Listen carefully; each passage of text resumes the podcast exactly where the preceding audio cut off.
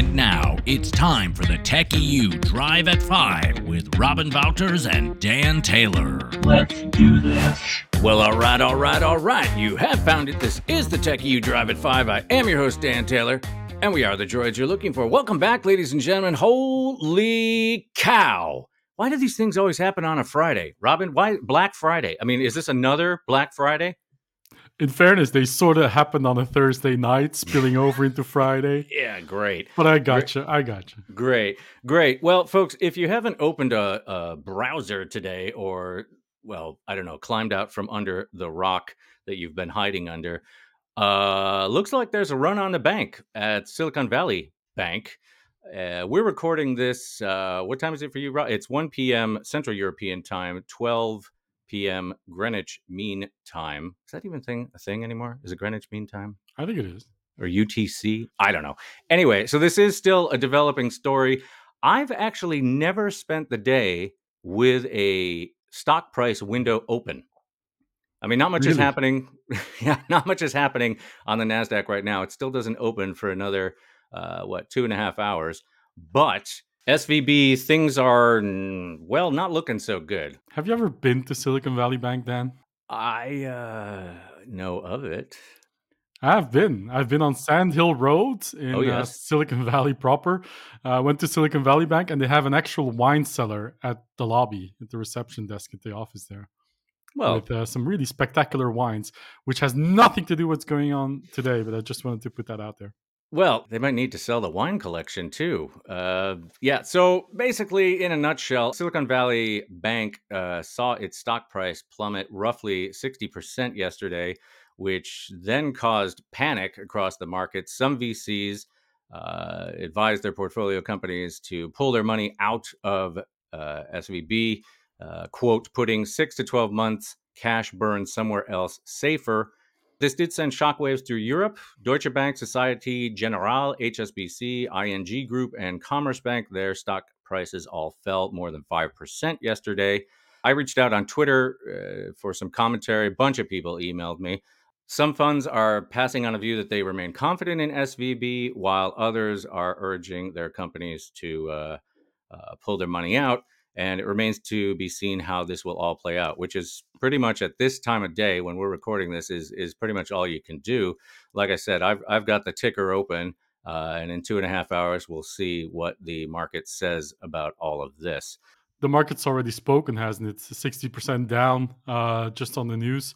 And we don't have to go into a lot of detail on what happened and why SVB is in the situation that it is, because it's quite technical financially. But it's having a spillover effect, as you pointed out, not just European banks, but scale-ups, VCs, not just in the US, but in Europe and Asia are really, really paying a lot of attention to the news. I've talked to a bunch of scale-ups and VCs because I was up at 5 a.m. this morning by chance. And a lot of them are actually, they're saying it's the kind of thing that happens. It's, bad news for them. They did nothing wrong, but they're just in the shithole. And a lot of them are actually getting their money out and advising their clients to get their money out as well. So I think it's just the beginning. The sentiment that I've picked up on is, looking back, 2008, whenever that was, the financial crisis. I mean, Lehman Brothers, the term too big to fail has been bantered around. And I'd argue that's true. I mean, SVB was founded. I mean, they started operations in 1983. So they have been around the block. And if they go belly up, well, it's bad news for everybody. Yeah, I mean, a bailout is coming. I'm not an expert, but I'm pretty sure a bailout is coming. And I'm going to coin this phrase: there are too Silicon Valley to fail, meaning they're so entangled and so much part of the ecosystem, which is the main driver of the economy in the US and worldwide. Like they have to be bailed out. There's really no other option. Yeah. By design, banks cannot immediately return funds to everybody who has their money there. That's the point of how banks work. And it's unlikely that everyone at the same time would ask for their money back until a run on a bank happens. And that's exactly what we're seeing. As mentioned previously a couple of times now, we'll just wait and see what happens on this. And it should be a good weekend, huh? Yeah, I think Business Insider really summarized it well in just a few words. Their headline is, Silicon Valley is turning on its bank. Ouch. Wow. Ouch. That is good. That is good. All right. Well, let's move on to maybe something. No, definitely something a bit more positive. It was International Women's Day this week. Yeah, partly positive, partly negative, but it was International Women's Day. I had the pleasure of actually having lunch with some of the ladies that are making and have made TechEU into what it is today. So very grateful that I had that opportunity. But on TechEU proper, we also had some editorial coverage, of course, in the context of IWD.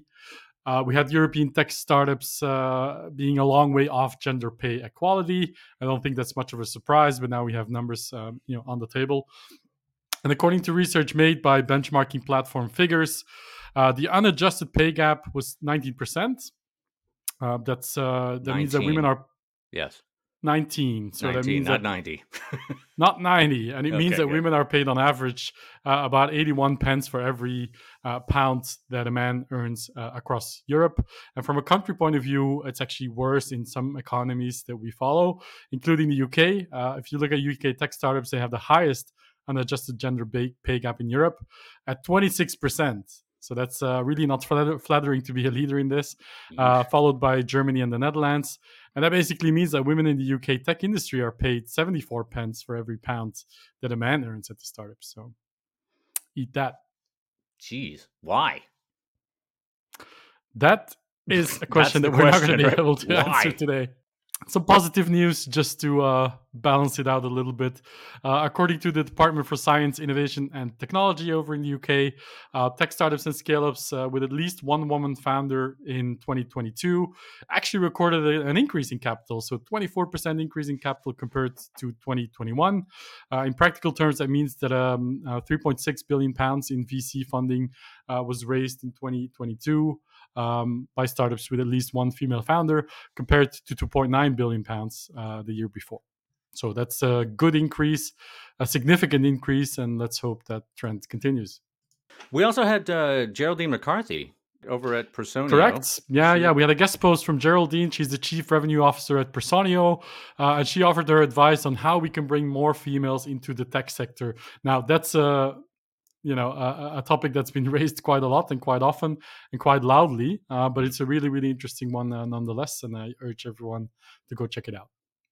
Dan, you also had an article related to International Women's Day, didn't you? So do you care to elaborate on it here and now? Elaborate. I like that word. Elaborate. I can elaborate on that. I was over at a birthday party. I was at a first-year birthday party for the metaverse-focused VC firm here in London called FOV Ventures. FOV, what is that? Field of View? Is that?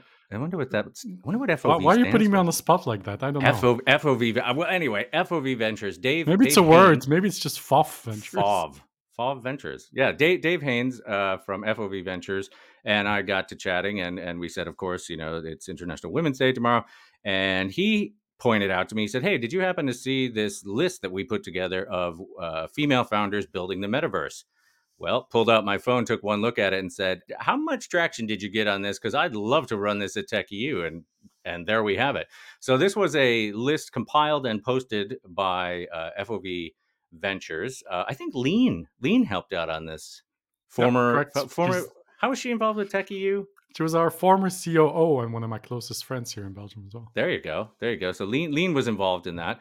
But the list comprised, I think it was 34 women founders. We now have 36, thanks to Twitter. Some of you spoke up and said, hey, you're missing this person. I went and took a look at it and said, yes, we are, and added to that list. But it's now 36 women founders from across Europe who are building, quite frankly, some pretty cool stuff. There's a number of them in there that I'd never heard of. I mean, there were a lot of, building metaverse stuff for fashion brands and blah, blah, blah. I've seen a bunch of those.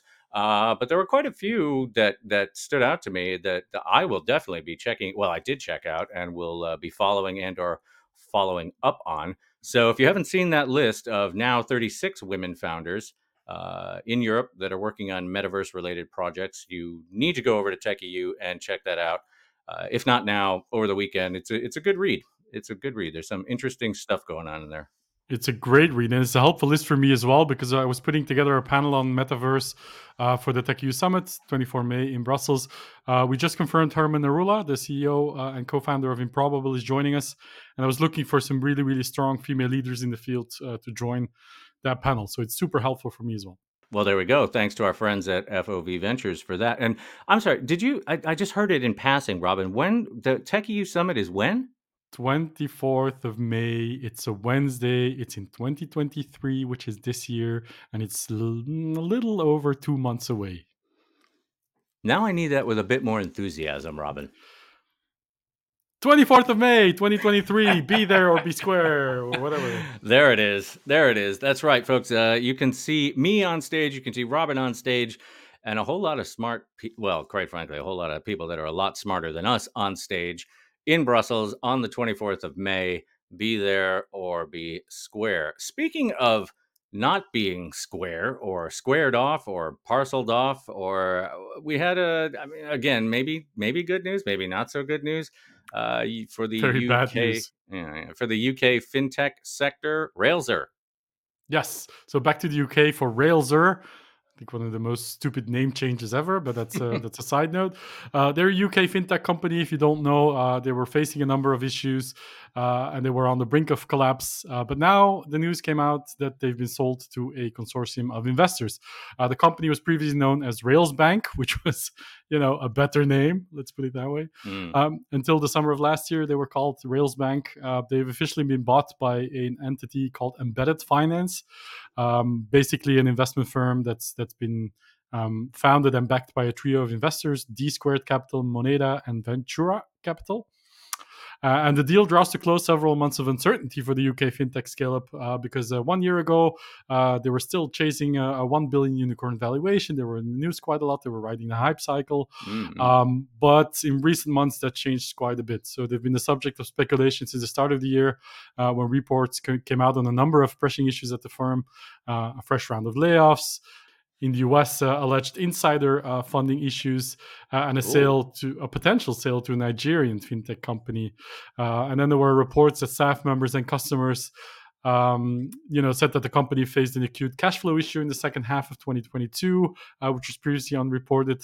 And that's despite a reported 46 million Series C funding round announced last October. So lots of issues going on there. And this has finally come to a head to today, where the company is being sold off to a consortium, and as a result, Rails Bank Technology will be placed in administration over in the UK, and all assets will now be transferred over to the new entity, Embedded Finance, which will operate the platform going forward. Which is great news for no one except for its 4 million customers, which at least get some comfort. The standout to me there was is this the same Nigerian prince that's been offering to send me $1 million euros, pounds? Wait, I thought it was offering it to me. No. Hey, listen, I got the email first, buddy. Yeah, I got the email first. I've been getting that email since 1996. I mean, this guy's got to be tapped by now, right? But in other news, speaking of unicorns, a term we don't really hear too much these days for obvious reasons, the Italian unicorn Scalapay, the first Italian unicorn, Scalapay, which is essentially a buy now, pay later outfit, they acquired Cabel IP. I want to say Cabel. Cabel, it's Italian, right? This Cabel IP is in business for nearly 40 years. And what they do is they are in the business of issuing and placing payment cards. They manage and coordinate all the phases necessary for the transformation of an e-money project into a product or service. That's their official marketing copy. What the hell that means, I have no idea. Basically, they're a payments provider. That's what I got out of it. Yep. According to Scalapay, the acquisition is aimed at finalizing their deployment in Europe and supporting the launch of new products and services. Now, what's interesting about that is previously Scalapay had said, gone on record and said, look, we don't want to get into banking. We're going to focus on the merchant. They made every possible thing easier for the merchant to accept the payment form and get products in people's hands. But as we see with this acquisition, it would appear as though they're now moving into the banking sector as well. And I would assume what Cabel can offer is they have all the licenses needed to essentially become a bank, or at least offer services that a financial institution would do. So I don't know, Robin, this has been a heck of a week. It's been a heck of a day so far. You've been up since 5. I've never had a stock ticker open and read so many articles and try to piece it all together. Before we let people say, fuck it all, let's get just into the weekend. You got one more thing? I do. It seems like a lifetime ago, almost like, months ago. But there was an announcement this week from UK Prime Minister Rishi Sunak and Michelle Donelan. She's the Science, Innovation and Technology Secretary. This week, they laid out a new initiative that will see in excess of £370 million being funneled into things like improving infrastructure, investment, and skills for scale-ups, essentially growing UK tech companies with technology like quantum, supercomputing, artificial intelligence, specifically mentioned in the statement. So I put out a tweet when they announced it, asking, what do we make of this community? And I got quite a lot of response. And the general consensus seems to be that the number should have been £370 billion and not million. And one particular tweet that I remember about it was drop, meet, ocean. Yeah, I can echo that sentiment. The chatter that I heard as well. I mean, I don't know about you, Robin, but a year, two years ago, let's say, or even a year ago, with $370 million, that would be like one company's raise. Correct. So for the UK government to plow $370 million into the tech sector, yeah, that's applaudable. Thanks for the nod, but that's really not going to move the needle.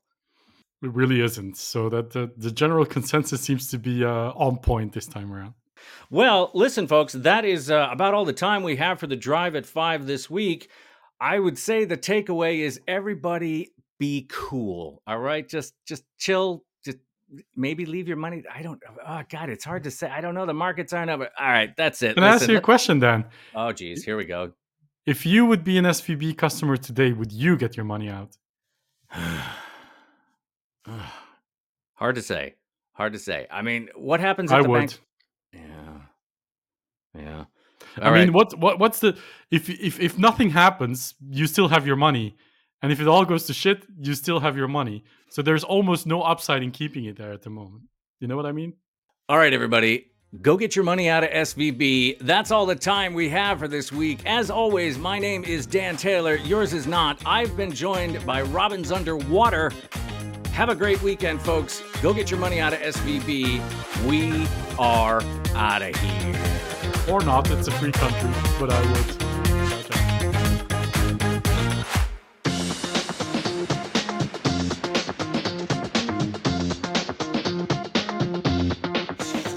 I wish I had some money at SVB. I ain't got no money at SVB. What are you talking about? One day. We can hope. By then, they might be named differently, but Napa Wine Valley Collection? Who knows? Mm-hmm. Good wines, I remember.